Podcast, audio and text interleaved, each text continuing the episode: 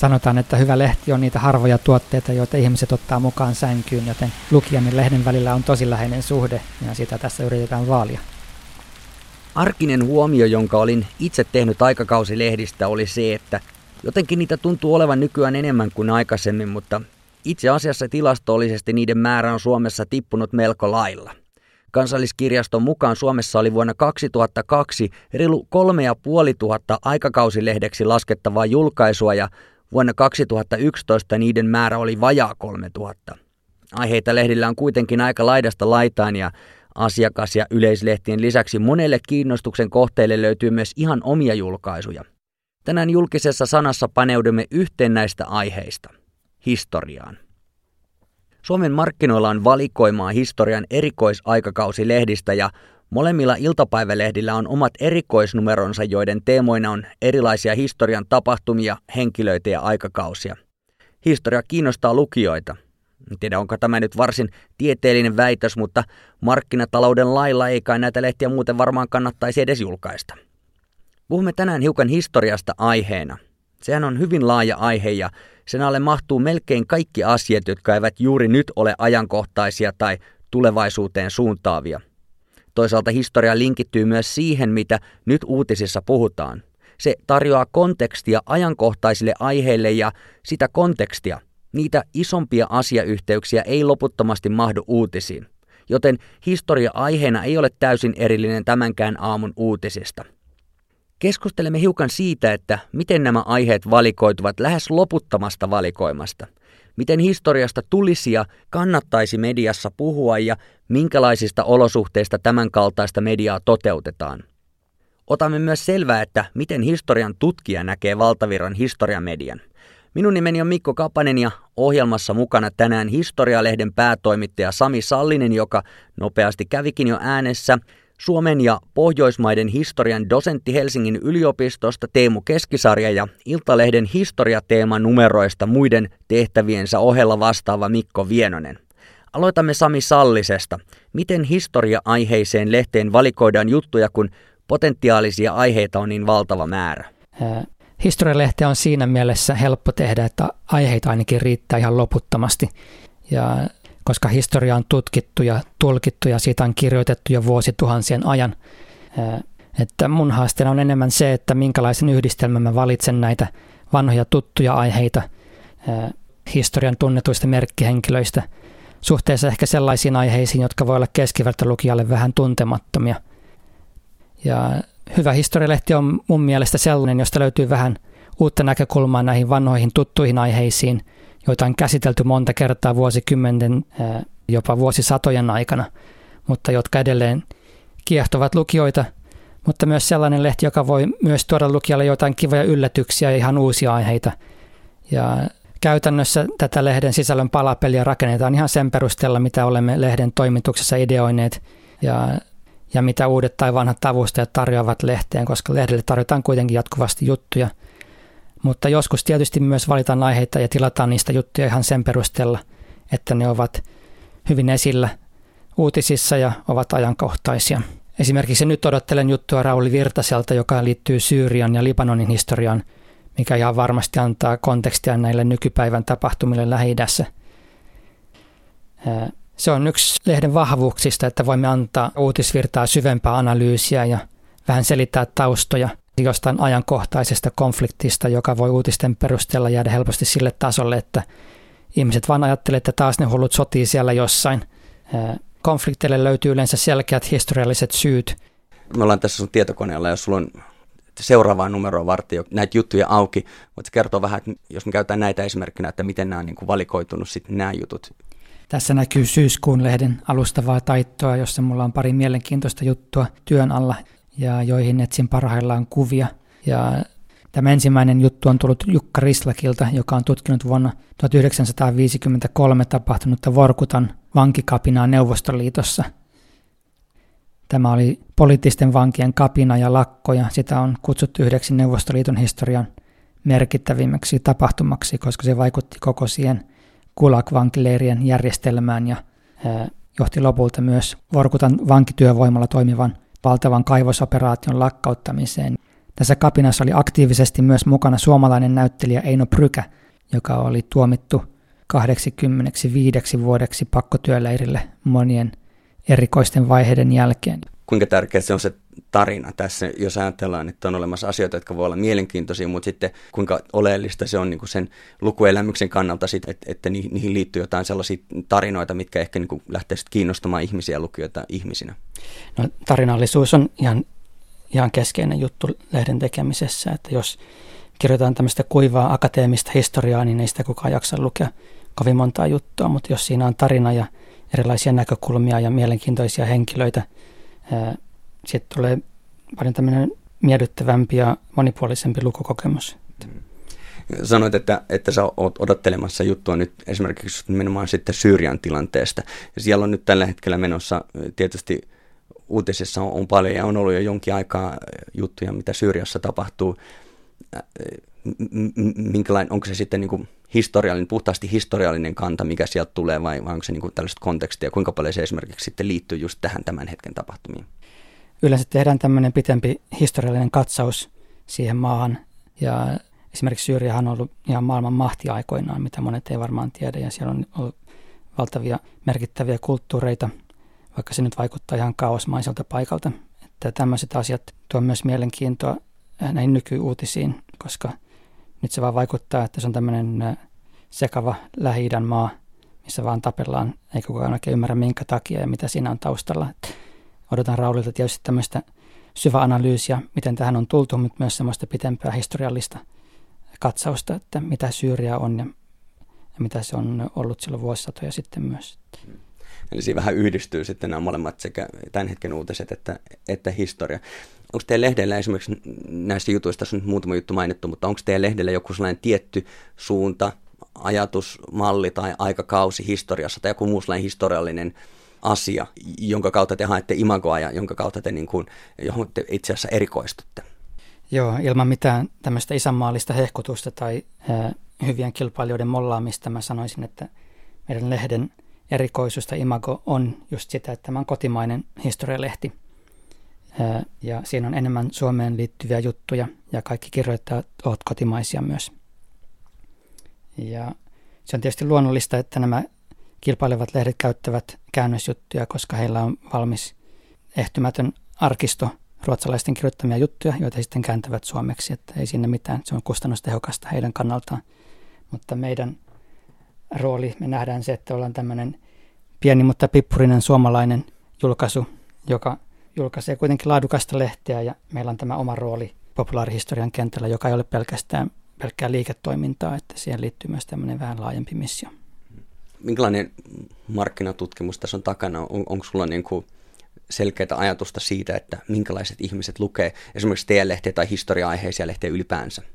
Joo, silloin kun mä tulin lehteen puolisen vuotta sitten, niin olin tosi yllättynyt siitä, että se lukijakunta on tosi monipuolinen, että siellä on kaikista ikäryhmistä miehiä ja naisia suurin piirtein yhtä paljon ja eri koulutustasoista ja tuloluokista.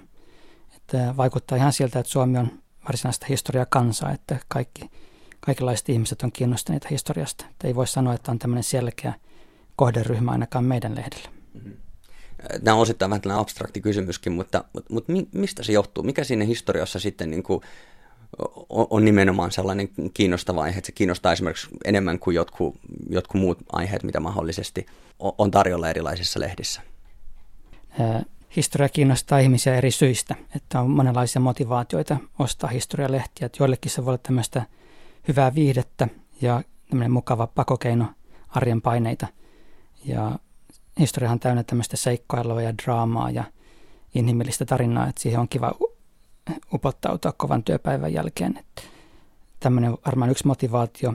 Ja toiset sitten hakee tietysti kovaa analyysiä tai haluaa syventää tietojaan jostakin tapahtumasta tai aihepiiristä. Ja ehkä nuorille lehden lukemisesta on varmasti hyötyä myös opiskelussa, että siellä voi olla monia erilaisia motivaatioita. Ja mä veikkaisin, että jokaiselle lukijalle itse asiassa kaikilla on tämmöinen niin yhdistelmä kaikkia näitä eri motivaatioita, että sen takia lehdenkin pitää olla monipuolinen ja siinä pitää olla lyhyitä ja pitkiä juttuja ja ajankohtaista ja kivikautista juttua, että sen takia tehdään tämmöistä mahdollisimman monivivahteista lukupakettia. Teillä on aika monenlaisia erilaisia aiheita käsittelyssä. Luuletko, että teidän lehteen luetaan sillä lailla, että sieltä luetaan kaikki jutut vai, vai, vai sieltä luetaan niin niitä kiinnostavia juttuja tai etsitään jotain uusia aiheita, mitkä saattaisi kiinnostaa? Minkälainen, miten, mitenköhän se lukukokemus toimii? En osaa tarkasti sanoa, mutta mä veikkaisin, että sieltä poimitaan juttuja eri tilanteissa. Jos on vähän aikaa lukea lehteä, niin poimitaan niitä lyhyitä kysy historiasta juttuja tai jotain ajankohtaisia. Sitten kun on tämmöinen muutama tunti aikaa iltapäivällä, niin voidaan perehtyä näihin pitempiin juttuihin, jotka on sitten ihan kunnon, kunnon lukunautintoja. Riippuu tietysti ihan henkilöstä, että jotkut hakee, on kiinnostuneita tämmöistä historian merkkihenkilöistä tai suurista – tapahtumista, käännekohdista, vallankumouksista, sodista. Ja toiset taas perehtyy enemmän tämmöisiin arjen historiaan tai kulttuuri- taiteen historiaan. Että pyritään antamaan kaikille vähän jotakin. Että, ja se myös siinä on mielenkiintoista myös lehden tekijän kannalta, että sinne voi laittaa tämmöisiä yllätyksiä myös, että ei välttämättä, kun lukee lehteä, niin sieltä voi löytää vaikka minkälaisia juttuja, mitä ei odotakaan tästä lehdestä. Historialehti siis koostaa sisältönsä aiheista, jotka ovat tutumpia, mutta myös sellaisista, joidenka he otaksuvat kiinnostavan ihmisiä, vaikkeivat ne ennalta olisikaan kovin tuttuja. Kerta toisensa jälkeen alleviivautuu se, että kuinka laajasta aiheesta on kysymys, kun puhutaan historiasta. Se ei ole samanlainen erikoisala kuin vaikka puutarhan pitäminen. Mahtuu puutarhalehteenkin varmaan monenlaista, mutta Historia on oikeastaan kaikki, mitä on koskaan missään tapahtunut ihan nykyhetkeä tai riippuen määritelmästä viime aikoja ennen. Minkälaisen toimituksen tällainen lehti tarvitsee? Meillä ei ole omia toimittajia, joten lehden sisältö tulee freelance-toimittajilta ja tutkijoilta, kirjailijoilta ja, ja muilta historian asiantuntijoilta. Koko lehti kasataan kolmen hengen porukalla ja hommat tehdään etätyönä kotitoimistoista ja hotellihuoneista, kirjastosta ja vähän milloin mistäkin – Vanhana valokuvaajana mä todella nautin kuvien etsimisestä juttuihin ja hoidan sen puolen toimitustyöstä ja usein teen myös alustavan taiton jutuista ja mietin vähän sitä lehden rytmin rakentelua. Eli tosi pienellä porukalla toimitetaan lehteä, mutta voin sanoa, että olen kyllä tosi ylpeä siitä. No, yksi historian luontaispiirre, joka ei tietysti ole pelkästään historian yksinoikeus, se liittyy moneen muuhunkin asiaan, mutta historiallisista tapahtumista on aika paljon erilaisia tulkintoja ja monet niistä perustuu tarinoihin, joita ihmiset on kertomassa ja monet historialliset tilanteet Suomenkin sisällä vuoden 1918 sota, esimerkiksi sisällissota, sitä voidaan nähdä hyvin eri lailla Suomen sisälläkin, sitä kutsutaan eri nimillä ja tämä on nyt vain yksi esimerkki, mutta joudutko sä päätoimittajana pohtimaan jonkinlaista neutraaliutta? Kaikista historiallisista tapahtumista, kuten just esimerkiksi vuoden 1918 sodasta on usein monta eri versiota, riippuen tietysti siitä, kenen näkökulmasta tarinaa kerrotaan ja mistä lähteistä aineistoa on kerätty ja minkälainen kirjoittajan henkilökohtainen poliittinen näkemys on aiheeseen. Ja yleensähän se menee tietysti niin, että sotien voittajien ja, ja yhteiskuntien valtaa pitävien historia kirjoitetaan ihan ensin ja tunnetaan sitten parhaiten – ja muiden osapuolien tarinat sitten myöhemmin haastavat tämän yksipuolisen totuuden. Kuitenkin myös tämä tulkinnallisuus on juuri se juttu historiassa, mikä tekee siitä niin rikkaan ja ihan keskeisen lähteen yhteiskunnalliselle keskustelulle, koska historia ei koskaan ole neutraalia tai niin loppuun koluttu aihe, ettei uusia tulkintoja ja keskustelua riittäisi. Ja ja se, minkälaista politiikkaa vallanpitäjät harjoittavat ja mitä päätöksiä tehdään kansakunnan nimissä, niin sehän perustuu usein pitkälti siihen, minkälainen käsitys heillä on maan historiasta. Meidän lehden avustajat eivät yleensä kirjoita aiheista sellaiseen mustavalkoiseen propagandatyyliin, johon joutuisin kauheasti puuttumaan. En tietenkään aina ole samaa mieltä kirjoittajien kaikista tulkinnoista tai painotuksista tai siitä, mitä on ehkä joskus rajattu jonkin aiheen ulkopuolelle, mutta – ihan varmasti lukijoiden kannalta on parempi, että lehdestä löytyy tilaa erilaisille näkemyksille ja siellä voi esiintyä erilaisia tai ihan uusia tulkintoja, jotka eivät välttämättä edusta vain yhdenlaista maailmankatsomusta ja historian tulkintaa. En mä kuitenkaan näe sitä neutraaliutta semmoisena itseisarvona, mitä mä joudun kauheasti vaalimaan koko ajan. Tärkeää vaan, että teksti ei mene propagandan puolelle ja vaikka olisin siitä eri mieltä, niin jos se on hyvin perusteltu ja mielenkiintoisesti kirjoitettu, niin sehän on kaikista tärkeintä ja totta kai jutussa pitää aina olla vähän särmää myös. Paljon tietysti riippuu myös juttutyypistä. kolumneissa ja pakinatyylisissä jutuissa saa tietenkin ja pitääkin olla vahvoja henkilökohtaisia mielipiteitä ja kannanottoja, ja mun mielestä nämä jutut antaa usein tosi paljon arvokasta pohdittavaa lukijoille. Ja esimerkiksi meidän kolumnistit Virpi Hämeenanttila ja Janne Saarikivi aina haastaa miettimään historiaa maailmanmenoa vähän uudelta kantilta, ja henkilökohtaisesti mä tykkään lukea heidän juttunsa heti ensimmäisenä, olin sitten aiheesta samaa mieltä tai en. Sami Sallinen, historialehden päätoimittaja. Ja historiasta kun puhutaan, niin palaamme tähän neutraaliuteen tänään vielä muutamaankin otteeseen. Ja siihen, että historian kertomiseen kuuluu oleellisena osana erilaiset tulkinnat.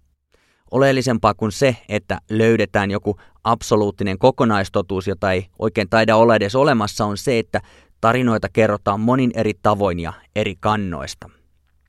Tähän asti olemme puhuneet paljon kirjoittamisesta, mutta Melkeinpä jokaisessa tavallisille kansalaisille suunnatussa julkaisussa kuvat ovat hyvin keskeisiä. Kuvat ovat iso lisäkirjoitetulle tarinalle, sillä ne ankkuroivat sisältöä ja luovat kokonaisvaltaisempaa käsitystä käsiteltävästä aiheesta. Samalla tietysti kuvien käyttämiseen liittyy paljon vastuuta, sillä samalla tavalla kuin ne voivat johdattaa lukijaa oikeaan suuntaan, voivat ne tietysti viedä myös väärään suuntaan. Kuvia onkin usein maailman historiassa ja edelleenkin käytetty propagandan keinona. Samalla tavalla kuin mainoksen valokuva voi antaa vahvan ja ennalta määritellyn halutun käsityksen tuotteesta, voi myös objektiivisemman artikkelin valokuva tehdä samoin. Sota on yksi historian kirjoittamisen kestosuosikki. Sodan valokuvathan ovat aika usein edelleenkin otettu jomman kumman osapuolen puolelta, vaikka kuvaaja ja toimittaja edustaisivatkin niin sanottuja riippumattomia viestimiä. Harva kuvaaja on käynyt tasapuolisesti rintaman tai miten eri konfliktit nykyään muotoutuvatkaan molemmilla puolilla. Historia-aiheiselle lehdelle merkittävä tekijä kuvien osalta on myös se, että ne ovat jo otettu. Tietysti voisi ajatella, että mukana olisi kuvia, joita on käyty ottamassa jälkikäteen tapahtumapaikalta, vaikka jostain muistomerkistä tai rakennuksesta, mutta ne kuvat, jotka todella vievät tarinan tapahtumiin, ovat usein yhtä vanhoja kuin itse ne aiheet, joita jutussa käsitellään. Mä olen viime aikoina miettinyt aika paljon lehden linjaa valokuvien suhteen ja varsinkin sitä, miten rankasti me halutaan esittää sodan tätä raadollista todellisuutta. Sitä tulee välillä mieleen, pitääkö jokaisessa historialehdessä olla niin kauheasti tappamista ja ruumiskuvia, koska ihmiskunnan historia on kuitenkin ollut niin täynnä sotimista ja kaikenlaista sortoa ja kärsimystä. Ja Tulevassa syyskuun lehdessä meillä on juttu Neuvostoliiton desanteista, joita pudotettiin laskuvarilla Suomeen toisen maailmansodan aikana erilaisiin vakoilutehtäviin ja tekemään sabotaasi-iskuja. Ja kun etsin kuvia tähän juttuun, niin löysin puolustusvoimien kuvarkistosta kuvan, jossa kuolemaan tuomittu neuvostoliittolainen desantti nauraa kameralle, juuri kun suomalainen sotilas tähtää häntä pistoolilla hetkeä ennen teloitusta. Todella dramaattinen ja puhutteleva kuva – ja seuraavassa kuvassa desantti on sitten lyhistynyt kasahangessa. Kun lukee tätä Kari Kumpulammen kirjoittamaa juttua ja katsoo muita puolustusvoimien arkiston kuvia vangituista desanteista, niin selviää aika nopeasti, että monet desantit oli tosi nuoria ja, ja ei hirveän hyvin koulutettuja sotilaita, jotka heitettiin sinne Suomen maaperälle tekemään välillä aika mahdottomia tehtäviä. Osa desanteista varmaan onnistui tekemään tuhotöitä, mutta monet myös antautuivat heti kun pystyivät tai sitten he jäivät muuten heti kiinni. Joka tapauksessa monet tuomittiin kuolemaan ja teloitettiin saman tien, joskus riippumatta siitä, mitä he olivat tehneet tai tuhoja he olivat saaneet aikaiseksi. Tämmöiset kuvat pistää ainakin mua miettimään sotaa, erityisesti yksilöiden ja näiden sotilaiden inhimillisellä tasolla, vaikka ne on myös tietysti osa sitä valtapeliä, jossa uhattiin ja puolustettiin itsenäisen Suomen olemassaoloa. Teloituskuvat on myös vaikuttava propagandan väline ja se riippuu aika paljon missä kontekstissa niitä julkaistaan. Ihan mielenkiinnosta kävin katsomassa, minkälaisia reaktioita se nauravan desantin teloituskuva oli saanut aikaan yhden venäläisen lehden nettisivuilla käydyssä keskustelussa, minne joku oli ladannut sen. Ja en osaa lukea Venäjää ollenkaan, mutta Googlen käännösohjelman avulla sain aika hyvän käsityksen, minkälaisia kommentteja siitä kuvasta oli tullut. Ja osa niistä oli tyyliä, että tässä suomalaisfasisti ampuu venäläisen sankarin, mitä varmaan myös se kuvan lataja taisi ajaa takaa, mutta toiset kommentoivat näitä viestejä kehottamalla lukemaan historiaa ja ottamaan selvää, miksi sota alun perin alkoi. Ja vaikka tämä ei ollut mikään tilastollisesti kattava otos nykyisten venäläisten asenteista sotaan, niin se oli silti mulle aika vaikuttavaa huomata, miten monet venäläiset tavallaan puolusti Suomea ja pisti tämän teloituskuvan isompaan kontekstiin, vaikka siinä oli heidän oman sotilaan hengen lähtö kyseessä. Suomessa on olemassa tarjolla suomen kielelläkin kourallinen historia-aiheisia tällaisia erikoisaikakausilehtiä. Ja sen lisäksi on olemassa tietysti myös muunkielisiä, ja, ja koska näitä on, on myynnissä, niin niitäkin varmaan joku ostaa, tuskinpa niitä nyt huviksenkaan siellä hyllyissä pidettäisiin. Miten sä näet yhtenä toimijana tämän kilpailutilanteen? Ilman muuta meidän lehtiä julkaisevan pian kustantamon kannalta kilpailutilanne on todella haastava. Meidän lehti oli ensimmäinen suomenkielinen historialehti silloin, kun se julkaistiin vuonna 2006, ja nyt markkinoilla on jo neljä suomenkielistä historialehteä. Ja nämä kilpailijat ovat isojen ruotsalaisten mediatalojen lehtiä, joilla on tämmöinen valmis formaatti ja käännösjuttujen virta, jota ne voi kierrättää kaikissa Pohjoismaissa, sekä tietysti valtavat markkinointiresurssit verrattuna meidän lehteen. Ja meidän kustantajalla Storia-kustannuksella on vain kaksi lehteä ja toimisto on vanhassa navetassa Somerolla, joten Bonnierien tai Talentumin kokoisilla yrityksillä on varmaan reilusti enemmän siivoajia jokaisessa maatoimistossa kuin meillä on henkilökuntaa koko kustannusoperaatiossa. Saati sitten puhelinmyyjiä ja muuta markkinointiporukkaa. Eli onhan siinä melkoinen haaste tuottaa laatulehteä muutaman hengen porukalla ja kovalla talkohengellä, kun tehdä sitä osana jotain isoa mediataloa, jossa voi esimerkiksi mainostaa ilmaiseksi historialehteä kymmenissä oman firman omistamissa julkaisuissa – ja eikä meillä tietenkään ole resursseja tarjota kaikenlaisia veitsisettejä tai muita tilauslahjahärpäkkeitä, joilla sitten houkutellaan uusia lukijoita. Kilpailutilanteen kiristyessä me ollaan panostettu kovasti lehden laatuun ja uudistaneet sen ulkoasun ja lisänneet sivuja ja pyrkineet erottumaan paremmin kilpailijoista. Päätoimittajana mun on tietysti mahdotonta ottaa kantaa puolueettomasti tähän kysymykseen, mutta olisihan se vähän erikoista, jos Suomen historialehtien markkinoilla ei olisi yhtään kotimaisen kustantajan lehteä. Tosin pitää myös muistaa, että iltapäivälehdet nykyään julkaisee niiden omia teemaliitteitä historiasta monta kertaa vuodessa, ja ne varmasti vaikuttaa osaltaan kilpailutilanteeseen ja varsinkin muiden historialehtien irtonumeromyyntiin, koska ne on aina niin näkyvästi esillä isojen kauppojen kassoilla. Sami Sallinen, historialehden päätoimittaja ja Tähän kilpailutilanteeseen ja tietysti myös iltapäivälehtien historianumeroiden yksityiskohtiin palaamme hiukan myöhemmin, kun kuulemme Iltalehden Mikko Vienosen ajatuksia, mutta kun puhumme historiasta, niin on tietysti myös oleellista muistaa, että historiaa varmaan ensisijaisesti tutkitaan yliopistomaailmassa. Mikä on suurin ero median historiasisällöllä ja akateemisella tutkimuksella? Historian tutkija ja tietokirjailija Teemu Keskisarja mittarit ovat niin erilaisia, että ei voi puhua akateemisen historian tutkimuksen ja, ja iltapäivälehtien ja kuvalehtien tasosta.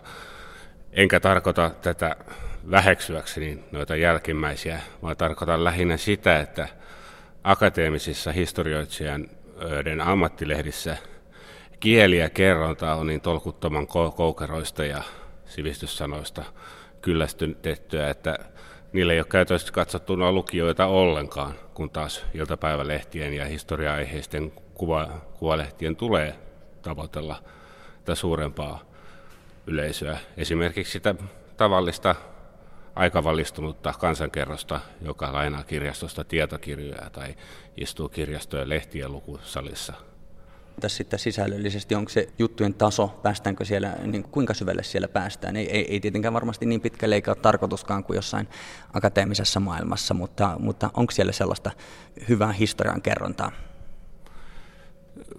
Ajoittain on, että sehän on tavattoman vaativa tehtävä yleistajustaa joku vaikea asia vaikkapa parille aukeamalle, vaikka saa käyttää värikuvia apuna. En lainkaan väheksy sellaisia kirjoittajia, jotka työskentelevät niistä lähtökohdista, että yliopistolla historian tutkija saa monta vuotta puurtaa jotakin 300 sivusta, 400 sivusta opusta, eikä hänen oikeastaan tarvitse piitata edes siitä, että jaksaako sitä kirjaa kukaan ostaa tai lukea. Mutta iltapäivälehtien toimittaja luultavasti työskentelee paljon kouriintuvammassa paineessa ja on vastuullisempi tekemisistään lukijoille. Tuleeko sulle luettua paljon tällaisia julkaisuja sitten ammatillisesta mielenkiinnosta tai ihan muuten vaan? Ammatillista mielenkiinnosta en lue iltapäivälehtiä tai historia-aiheisia kuvalehtiä, mutta ihan mieluusti ajaviitteenä silloin, silloin tällä, jos sattuu pöydällä, pöydällä silmään tai, tai saatan ostaakin matkan lukemiseksi. Tässä tuli jo esille, että meillä on tosiaan tällaisia aikakausilehtiä, joku kourallinen, meillä on tekniikan maailman historia, historialehti, tekniikan historia, ja sitten molemmilta iltapäivälehdiltä tulee erilaisia teema- ja erikoisnumeroita, jossa on sitten ollut historia-aiheena. Siellä on ollut ainakin Karjalaa, taistolaisia ja tällaisia, ainakin toisen maailmansodan aiheita ja niin edelleen. Näetkö sä näissä jotain eroja niin kuin iltapäivälehtien erikoisnumeroiden ja, ja sitten tällaisten historian aikakausilehtien välillä? Toivottavasti en lausu perusteetonta yleistystä, mutta minulla on se käsitys, että iltapäivälehtien teemanumeroiden aiheet ovat verrattain yksipuolisia, eli sodat ja rikokset. Ja mikä siinä, että niitähän historia, historioitsijatkin paljon käsittelevät, mutta ehkä tuossa yksipuolisuudessa kielteisintä on se, että aina vaan nämä viime sodat, 39-45, ja rikollisuudesta aina vaan kyllikki Saari ja, ja Budom.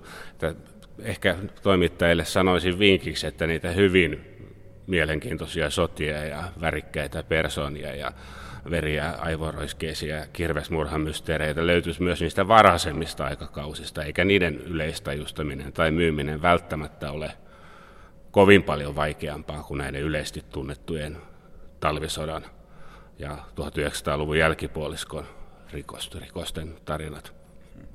No ainakin tästä tarjonnasta voi ehkä laskeskella, että kyllä näitä ihmiset ostaa ja suomalaiset on kiinnostuneita historiasta, koska tarjontaakin on aika paljon ja, ja ymmärtääkseni monet näistä numeroista myykin ihan hyvin, erityisesti tuolla iltapäivälehtien puolella, niin kuinka historian tajusta kansaa me suomalaiset ollaan, jos nyt voi tällä vähän yleistä, jos ajatellaan, että suositut aiheet on just nämä sodat ja muut, ja nyt mainitsit, että olisi paljon muitakin mielenkiintoisia aiheita, niin tuleekohan siinä sitten taloudellinen kysymys, että ostaisiko ihmiset niitä? Mitä luulet? Saattaa olla, että niitä sittenkin olisi vaikeampi myydä. Historian aiheena liittyy monenlaisia tulkintoja, tunteita ja voi, joskus voi olla hyvin vaikea olla puolueeton näissä asioissa. Miten hyvin suomalainen historiamedia pärjää tässä tällaisessa jonkinlaisessa neutraaliudessa?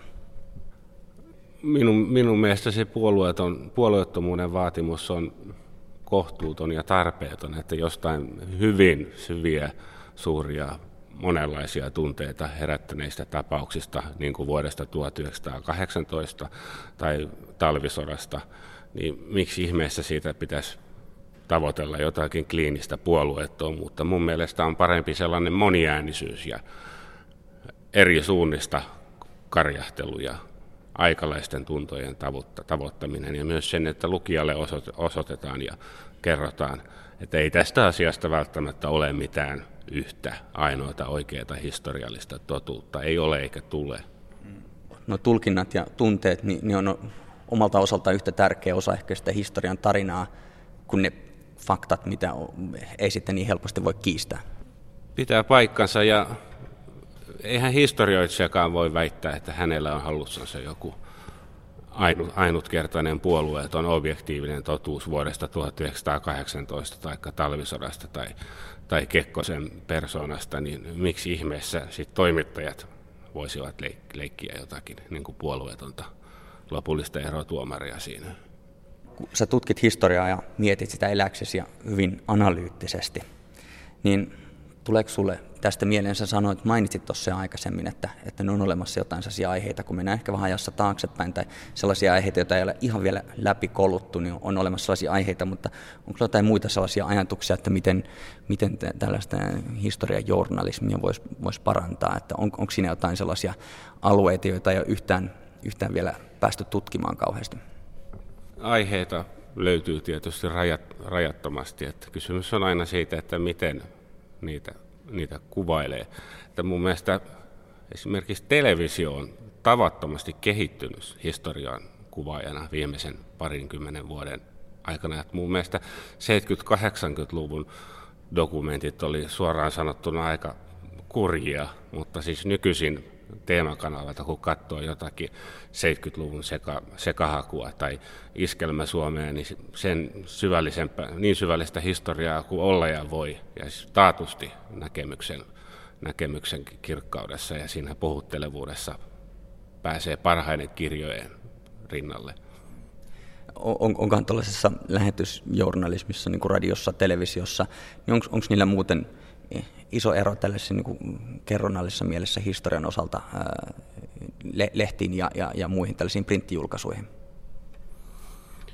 Mm, sen vähän, mitä itse on ollut televisiodokumentteja tekemässä mukana tai sivusta seuraamassa, niin musta tuntuu, että televisiolla on, on hyvin, hyvin erinomaiset keinot historiadokumenttiin verrattuna nimenomaan lehtiin, että se tuntuisi musta itsestäni todella vaikealta saada ihan muutamalle aukeamalle kerrottu, kerrottua ne vaikeat tarinat ilman, ilman valokuvaa kummallisempia visu, visuaalisia apukeinoja.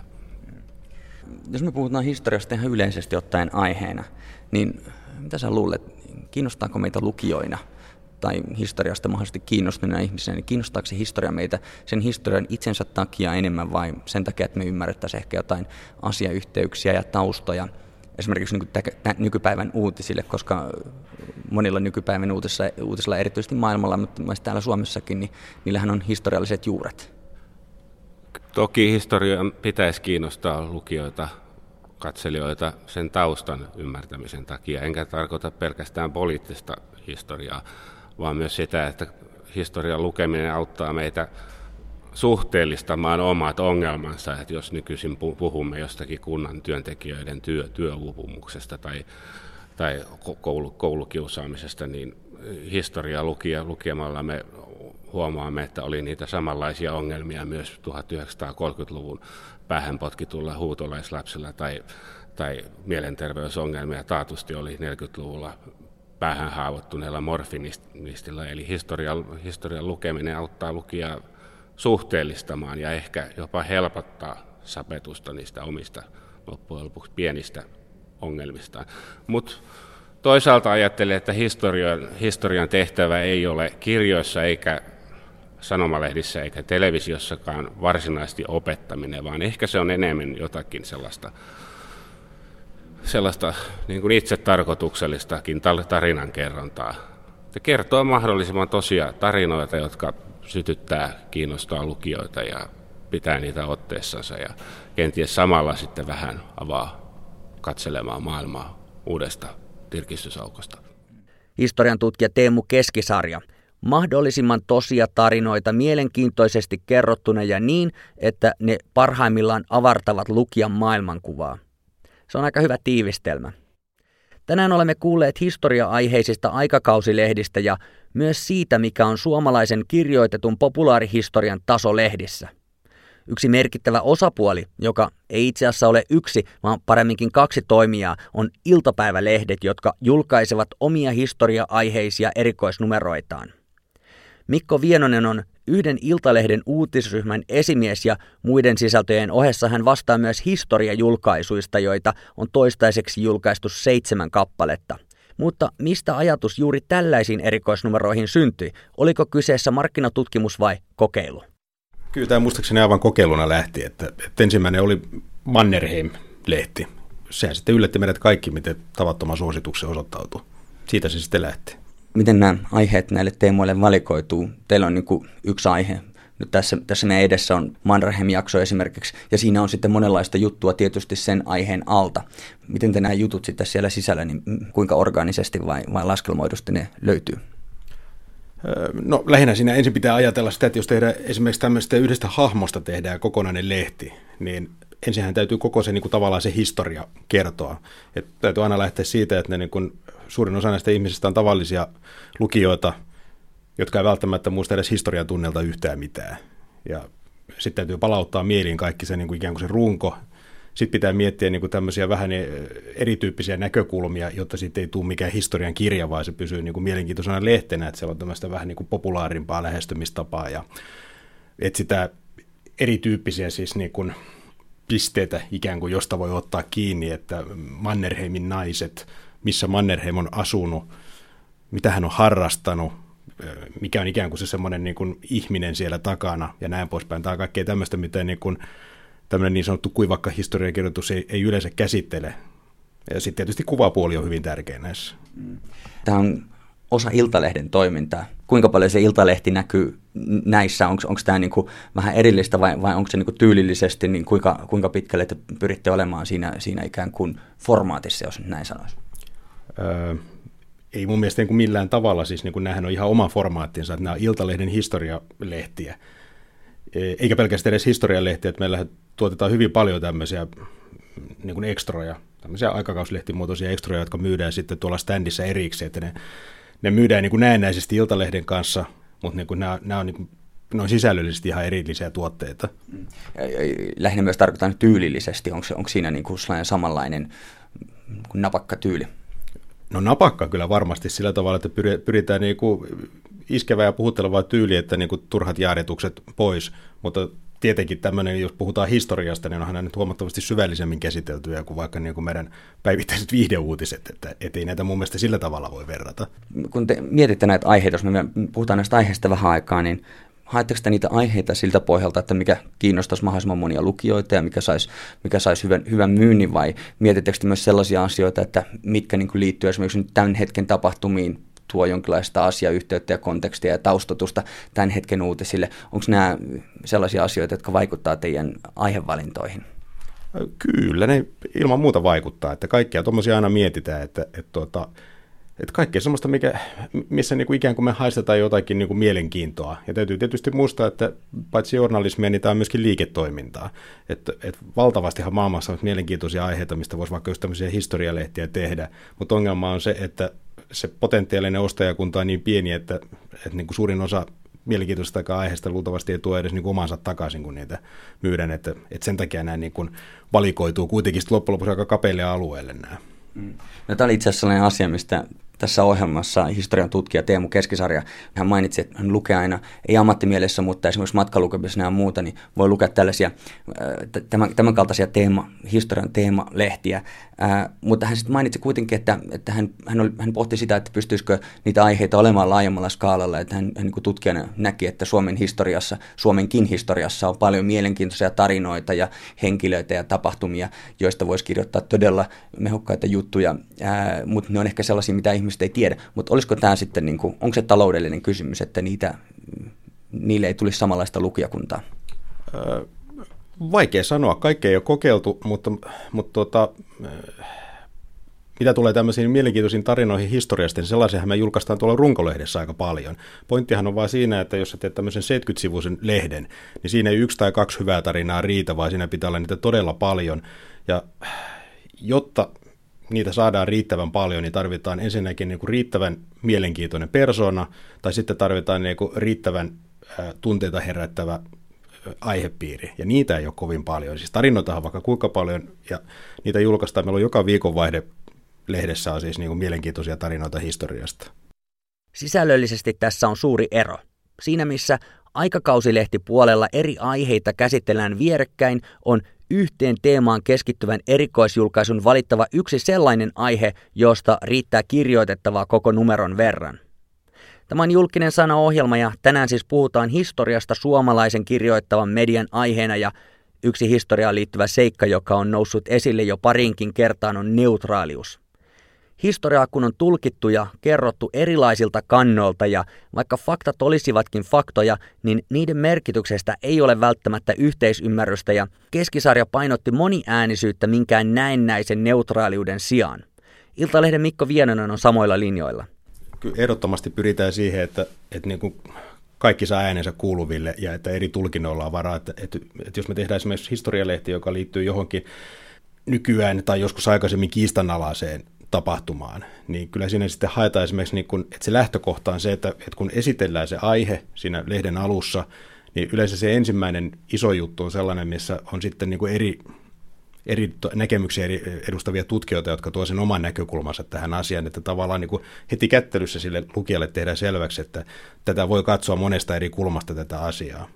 Entä ihan käytännön tasolla, kun tällainen lehti on, on tuotannossa ja minkälaisella porukalla te sitä teette? Onko ne toimittajat, tekeekö ne näitä muiden toimittajan töiden tai muiden juttujen ohessa, mitä he tekevät esimerkiksi sitten Iltalehden normaaleihin numeroihin, vai on, on, ovatko he nimenomaan historian erikoistuneita vai, vai minkälaisista lähtökohdista niin kuin tätä tuotetaan? No organisaatio on aika kevyt, mutta tota, meillä nyt on onni, että meillä on tällaisia tota, vapaita toimittajia, jotka on erittäin kiinnostuneita ja varsinkin niin kuin hallitsee hyvin tämän historian, niin kuin myös Jyrki Vesikansa ja Jukka Halonen, jotka kirjoittaa paljon näihin lehtiin, mutta käytetään myöskin paljon omaa toimitusta ja jos niin kuin esimerkiksi on joku aihepiiri, äh, josta joku toimituksen niin kuin, jäsen on osoittanut jollakin tavalla kiinnostusta, niin katsotaan, että jos se toimisi tässä ja käytetään häntä siinä sitten. Mm. No, jos mainitsit aikaisemmin tuossa, että teitä ehkä, ehkä vähän yllätti tämä, tämä esimerkiksi tämä Mannerheim-numeron äh, suosio. Minkälaisiin lukuihin nämä myyntitilastot yltää? No, näistä liikesalaisuuksista mä en tässä pysty puhumaan, että sen verran mä nyt voin sanoa tuosta Mannerheimista, että, että siis sen suosio sinänsä ei yllättänyt, mutta se valta, suosion valtavuus, se yllätti. Että sitä meni siis niin kuin mun omien veikkauksiin verrattuna sitä meni tuollainen puolitoista kertaa enemmän. Suomessa on myös erilaisia aikakausilehtiä, jotka keskittyy historiaan. Niillä tietysti useinkaan ei ole mitään välttämättä yhdessä lehdessä yhtä teemaa, vaan siellä on monia erilaisia asioita sen historian sisältä. Ja historiahan on tietysti hirveän laaja aihe, sitä paljon laajempaa aihetta ei voi olla. Seuraatteko te näitä vai onko teille ihan niin kuin oma juttu? Koetteko te, että teillä on kilpailijoita vai, vai koetteko te, että teillä on sellainen oma juttu, mitä te teette? No osittain kyllä kilpailijoita, mutta tota, välttämättä käytännössä ei, että nämä on tämmöisiä moninaisia niin kuin teknisiä kysymyksiä, esimerkiksi se, että kun me tehdään tosiaan se, sitä yhdestä aihepiiristä aina kerralla, että meidän ei tarvitse sitten miettiä, että, niin kuin, että mikä on Mannerheim-lehti osa 2 tai mikä on Risto Ryti-lehti osa 2, että me voidaan niin kuin kaikki, kaikki ladata siihen. Ja sitten tietysti se, että pelkästään jo se, että miten nämä on niin kuin esillä nämä lehdet, että nämähän on siellä samassa standissa kuin iltapäivälehdet ja jakeluverkkohan on aika iso, että että niin meidän ei tarvitse sillä tavalla ajatella tämmöisiä historialehtiä kilpailijoina. Mikko Vienonen, hän siis vastaa muiden tehtäviensä lisäksi myös Iltalehden historian numeroista, joille melkoinen kilpailuetu on niiden näkyvyyskauppojen kassoilla. Ne ovat siellä hyvin esillä ja niitä saatetaan ostaa heräteostoksinakin samalla tavalla kuin vaikka suklaapatukka tai karkkipussi. Ei tietenkään pelkästään, mutta Itsekin usein kassajonossa tulee mieleen, että mitäköhän muuta sitä tarvitsee tai haluaa ja silloin kun tuote on silmien alla, niin se saattaa päätyä mukaan. Tänään ohjelmassa on ollut mukana Mikko Vienosen lisäksi myös Historialehden päätoimittaja Sami Sallinen sekä Teemu Keskisarja, joka on Suomen ja Pohjoismaiden historian dosentti Helsingin yliopistossa. Yksi asia, josta ollaan oltu samaa mieltä, on se, että lehdissä historiasta täytyy tehdä mielenkiintoista – Siis pelkkä akateeminen lähestyminen ei riitä. On käynyt myös esille, että tällainen erikoissisältö nojaa aika merkittävästi freelance-toimittajiin, mikä tietysti mediassa alkaa olla muutenkin hyvin yleistä. Yksi asia, josta tänään ei kuitenkaan vielä ole kamalasti puhuttu, on se, että aina joka paikassa historia ei ole yhtä yksinkertainen asia kuin mitä se meillä Suomessa on. Tai ei se meilläkään yksinkertainen ole, mutta verraten siitä puhuminen on hyvin vapaata – Lukijoiden reaktiot voivat vaihdella, mutta yhteiskunta sallii melkeinpä kaikenlaisen kirjoittamisen ilman mitään sen suurempia seuraamuksia. Tämä on sellainen asia, mikä parhaimmillaan saattaa auttaa meitä sen historian kerronnan moniäänisyyden kanssa, josta syntyy sellainen suuri ja vaikeasti määriteltävä asia kuin historian tarina, tai pikemminkin sen lukemattomat tarinat. Teemu Keskisarja. Mun muistaakseni toimittaja Roman Sats sanoi jotakin siihen suuntaan, että Saksassa edelleen, edelleenkin siitä joutuu, Suomessa, lähes oikeu, joutuu oikeuteen ja lähes vankilaan, jos, jos kirjoittaa jotain, mikä vähänkin voidaan niin kuin, tulkita natsien ymmärtämiseksi. Ja Venäjällä on tietysti omat rajoitteensa, että tässä suhteessa olemme kansainvälisesti aika onnellisessa asemassa, että ei, ei suomalainen historioitsija oikeasti joudu ainakaan linnatuomion tai oikeusjutun pelossa varomaan mitään sanojansa mistään aiheesta.